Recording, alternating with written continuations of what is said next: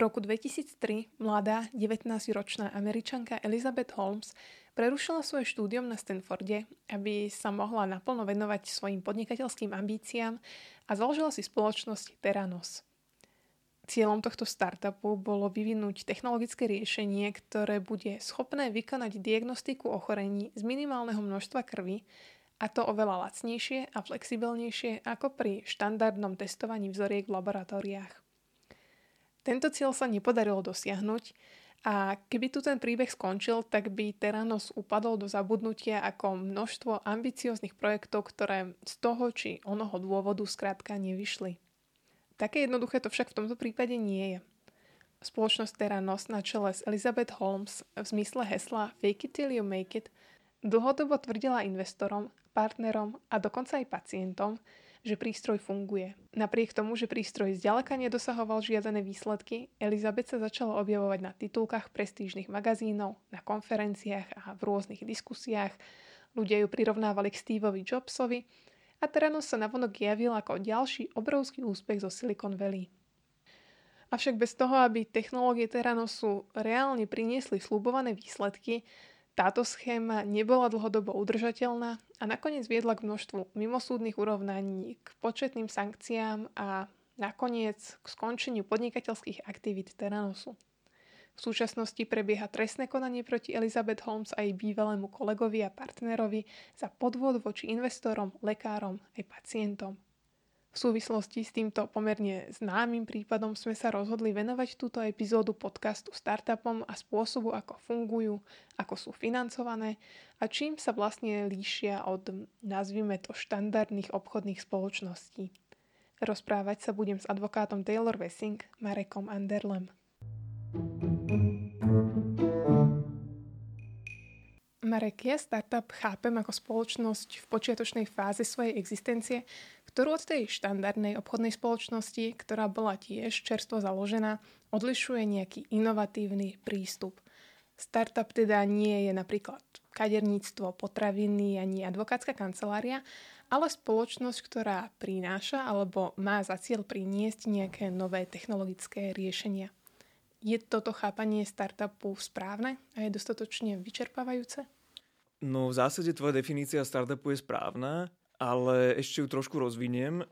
Čiže startup je začínajúca spoločnosť, ktorá prináša určité nejaké unikátne a trhom možno ešte neotestované riešenie, ktoré je často len vo fáze nejakého ešte vývoja a toto riešenie je ľahko škálovateľné.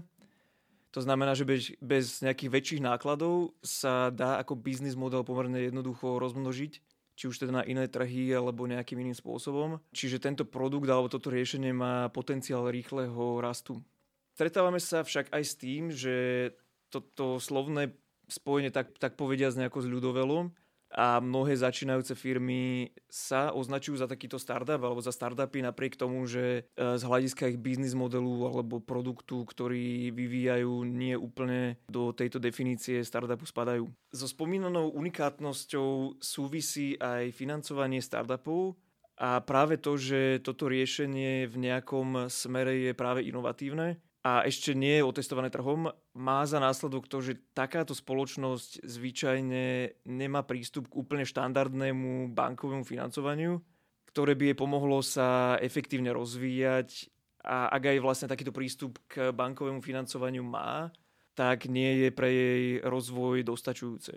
Spočiatku vlastne zakladatelia startupu financujú svoju spoločnosť hlavne z vlastných zdrojov, ale v určitej fáze zvyčajne potrebujú naliať nejaký väčší objem peňazí, ako sami majú, alebo ako sú vlastne ochotní do tohto svojho startupu investovať.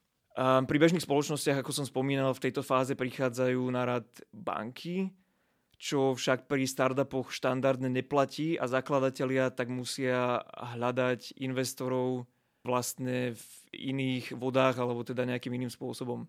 Zároveň je tiež dôležité povedať, že počas života startupu sa častokrát zdroj jeho financovania mení. Keď si to už načal, tak prejdeme rovno k otázke financovania startupu. Hovoríš, že banky neposkytnú startupu financovanie, Chápem, že sa jedná o krátko existujúcu spoločnosť, budúcnosť ktorej závisí od mnohých faktorov, najmä teda od kvality produktu, ktorý často na začiatku vôbec neexistuje. Na druhú stranu tá spomínaná škálovateľnosť znamená, že ak sa to podarí a startup bude naozaj úspešný, tak ten zisk bude obrovský. Kto teda poskytne startupu peniaze a podstúpi toto relatívne vysoké riziko s víziou vysokých ziskov? Ako som už spomínal, na začiatku vložia do spoločnosti samozrejme peniaze primárne jej zakladatelia.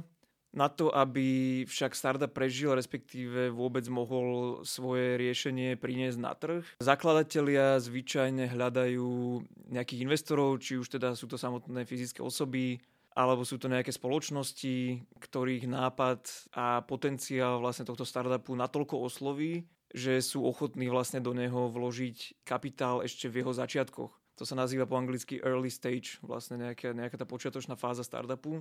Samozrejme sa jedná v tomto momente ešte o pomerne rizikovú investíciu, ktorá má pre existenciu startupu kľúčový význam a preto tieto osoby sa niekedy aj tak poeticky označujú slovom angel investori, čiže nejakí anielskí investori Um, často týmito angel investormi sú aj rodinní príslušníci alebo kamaráti zakladateľov startupu, prípadne nejaké bohaté fyzické osoby, v angličtine aj tzv. high net worth individuals, ktorí napríklad sa snažia diverzifikovať takýmto spôsobom svoje investičné portfólio a môžu hľadať nejakú rizikovejšiu investíciu s potenciálne agresívnejším výnosom. Um, v ďalšej fáze uh, prichádza obvykle na rad tzv. venture capital, alebo teda ten rizikový kapitál.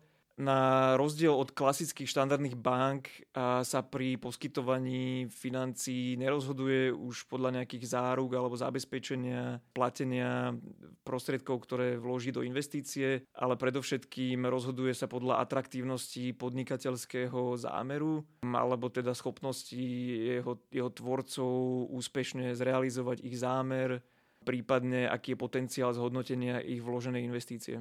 Na rozdiel od, od angel investorov, takým klasickým venture kapitalistom je práve obchodná spoločnosť, ktorá, ktorej biznis model je postavený na investovaní do vysokorizikového podnikania, čiže v podstate zjednodušene je možné povedať, že takýto biznis model spočíva v tom, že venture kapitalista investuje do nejakých viacerých projektov, viacerých startupov, z ktorých je väčšina nakoniec neúspešných. Um, podľa štatistík je tá neúspešnosť startupov až na úrovni 90%, a pričom údajne až 10% zo startupov skončí v prvom roku svojej existencie. Avšak tie startupy, ktoré sú úspešné, do ktorých vlastne venture kapitalista investoval, tak bývajú úspešné natoľko, že vykryjú aj stratu, ktorá vznikla venture kapitalistovi z tých všetkých neúspešných projektov, z tých neúspešných investícií a zároveň tomuto investorovi ešte vytvorí aj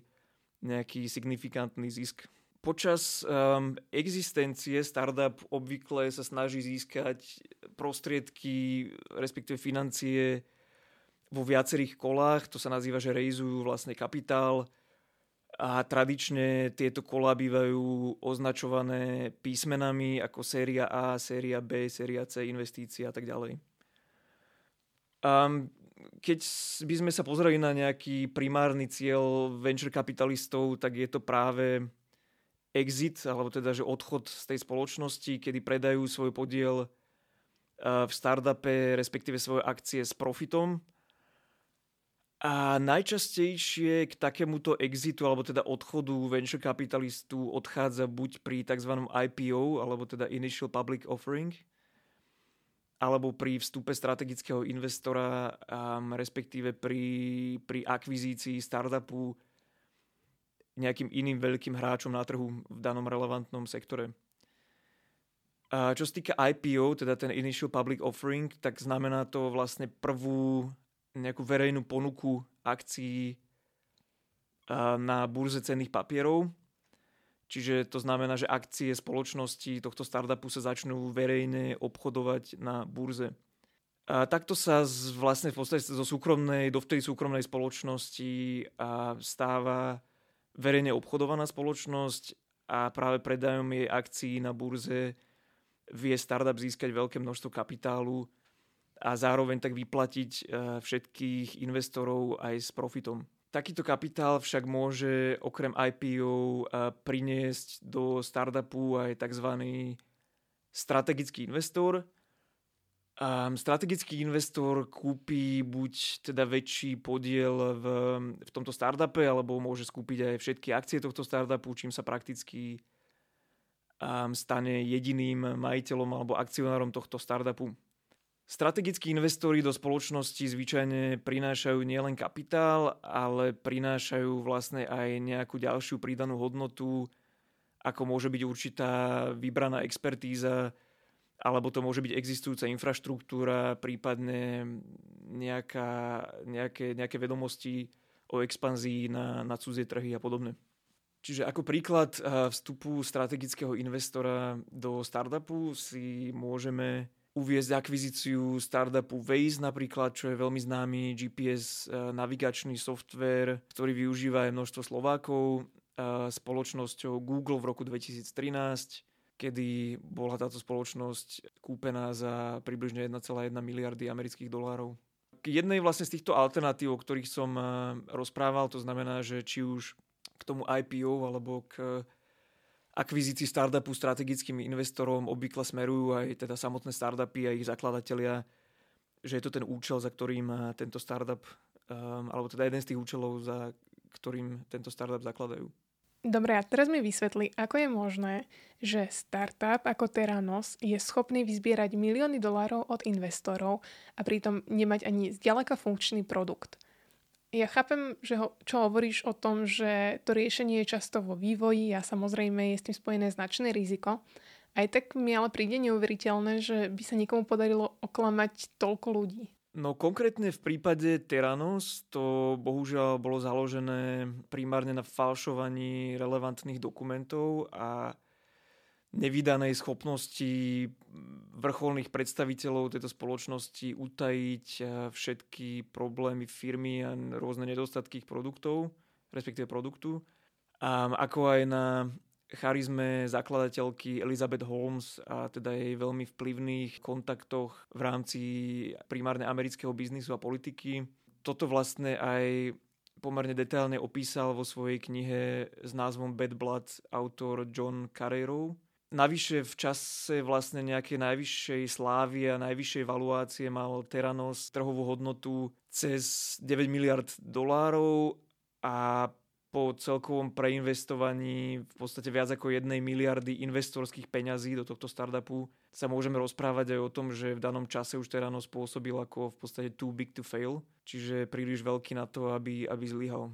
Uh, odliadnúť ale od Teranosu a vo všeobecnosti je možné povedať, že pri takomto druhu startupov treba brať do úvahy aj to, že investori v podstate často nechápu do hĺbky technologické riešenia, ktoré daný startup vyvíja. A takisto je tu práve tlak na to, aby náhodou neprepásli investori nejakú príležitosť. To je ten povestný FOMO efekt, teda Fear of Missing Out. A práve kombinácia týchto faktorov, ktoré som spomenul a takisto samozrejme schopnosti zakladateľa a týmu v tomto startupe okolo seba správne odprezentovať tento produkt môže viesť aj k tak extrémnej situácii, ako sme e, práve videli vlastne v prípade, v prípade Teranosu. A dôležité je tiež, že mnohí, v podstate hlavne venture capital investori nemajú príliš veľký záujem sa podielať na chode startupu a v podstate iným spôsobom ako tým, že samozrejme tie peniaze do neho investujú a tiež sa podielajú zvyčajne na nejakých vybraných strategických rozhodnutiach danej firmy, daného startupu, ale na nejakých bližších vlastne otázkach toho bežného chodu toho startupu um, a nejakej, nejaké, nejakému dozoru day to day sa, sa nevenujú.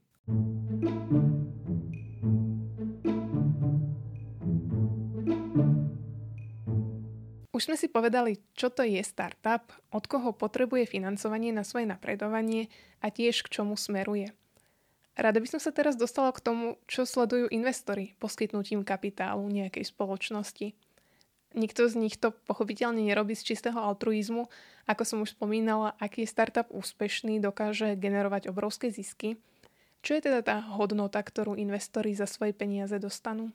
No, to hodnotou je predovšetkým podiel na spoločnosti, čiže títo investori sa stávajú akcionármi, respektíve spoločníkmi tejto spoločnosti do daného startupu popri zakladateľoch a s podielom zároveň získavajú rôzne práva, ktoré sa na tento podiel viažú, ako je napríklad právo hlasovať na valnom zhromaždení spoločnosti, právo na podiel na zisku spoločnosti, alebo môže to byť právo exitu zo spoločnosti za stanovených podmienok, ako sme spomínali. Veľmi dôležité však je aj to, že títo, títo investori, hoci teda sú formálne akcionármi spoločnosti rovnako ako zakladatelia, majú v spoločnosti samozrejme iné záujmy, majú takisto iné postavenie a aj inú teda pridanú hodnotu pre, pre, pre daný startup. V právnej rovine sa toto odlišné postavenie zakladateľov a investorov v startupe štandardne rieši akcionárskou dohodou,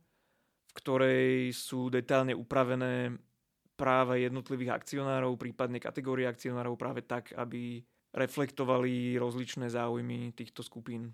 Chápem to teda tak, že keď som ja investor, tak môžem do spoločnosti, ktorá ma zaujala alebo v ktorej vidím nejaký potenciál, vložiť napríklad milión eur. Za to dostanem určitý podiel na tejto spoločnosti a mám tu víziu, že o x rokov svoj podiel predám napríklad za milión 300 tisíc eur. Od čoho ale závisí, uh, koľko percent na tej spoločnosti, aký veľký podiel dostanem za mojich milión eur? Určujúcim faktorom je tzv. valuácia startupu, teda jeho hodnota. Na jej určenie je možné použiť niekoľko metód, ktorých detálnejší popis však už je nad rámec tohto nášho dnešného podcastu. Je to však pomerne, pomerne zvláštna veličina, pretože v prípade startupov nie je možné vychádzať z nejakých uh, historických ukazovateľov, či už teda ekonomických alebo iných, ako je obrad alebo um, príjmy spoločnosti, keďže samozrejme v tých počiatočných fázach tieto ukazovatele sú neexistujúce, sú nulové.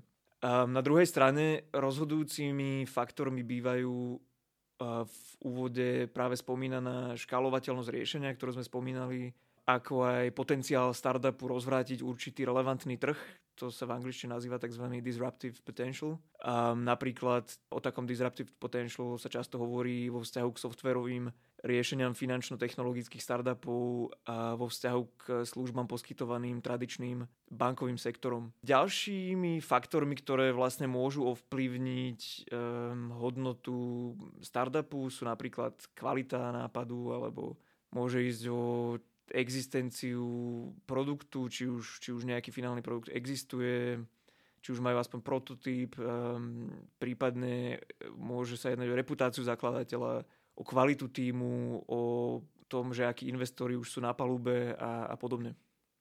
V kontexte neslávne známeho prípadu Teranos som sa dnes rozprávala s advokátom Marekom Anderlem o tom, ako fungujú startupy a ich financovanie. Už pre vás pripravujeme aj ďalšiu epizódu, ktorá sa bude týkať zverejneckých fondov, tak ak vás táto téma zaujíma, pustite si nás aj na budúce. Ďakujeme, že nás počúvate.